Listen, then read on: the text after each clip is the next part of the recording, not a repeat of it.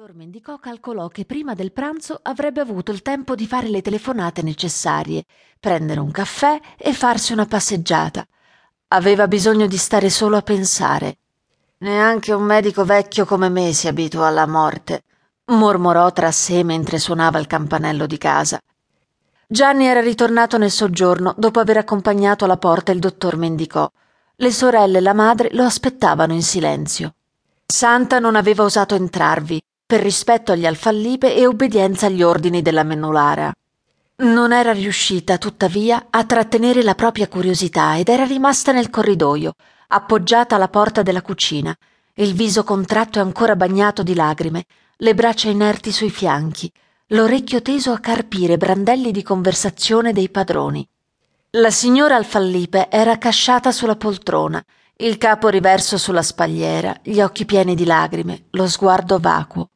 Lilla, appoggiata sul bracciolo, le carezzava la fronte. Carmela, invece, aspettava l'arrivo del marito, affacciata al balcone. Che ti ha dato il dottore? chiese Lilla. Gianni le mostrò la busta, il suo nome scritto a grandi lettere maiuscole disordinate. Era la calligrafia della Mennulara. Carmela si era girata alle parole della sorella e li osservava. Alla vista della lettera li raggiunse in fretta strillando. Sarà il testamento, non aprirlo, dobbiamo aspettare Massimo. E con la voce sempre più stridula continuò a ripetere Dobbiamo aspettare Massimo.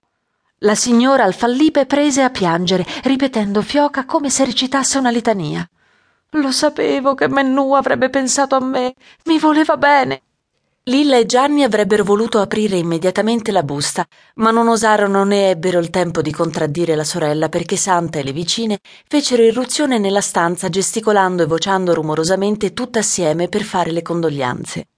Alla loro vista la signora Alfallipe parve disintegrarsi in un pianto dirotto, subito accudita e confortata dalle donne. Che sarà di me? Menù mi curava bene, come faccio ora io, che sono malata?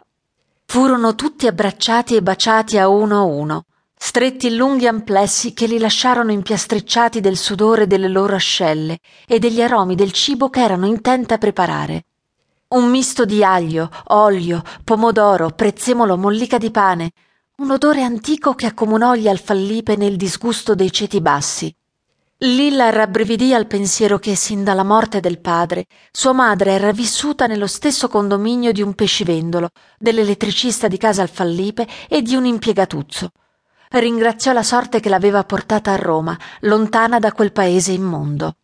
Nascondendo la propria insofferenza, dopo l'ultimo abbraccio maleodoroso, Lilla spiegò alle donne che la madre si sentiva male ed era stata sul punto di svenire.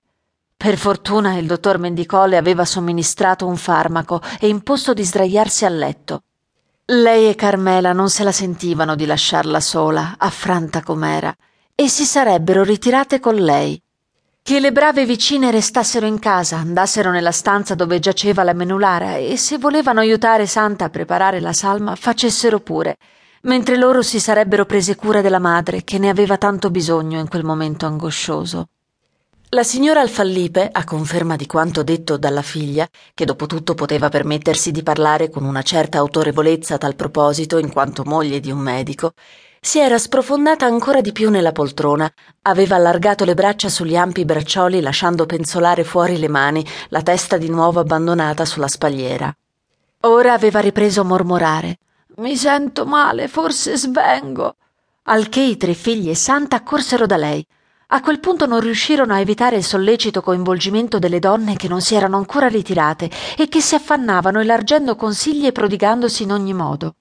Tutte insieme trasportarono la signora Alfallipe nella sua camera e la fecero sdraiare sul letto. Chi portava un bicchiere d'acqua, chi le metteva un asciugamano bagnato sulla fronte, chi le sistemava un cuscino dietro le spalle, chi le prendeva il polso.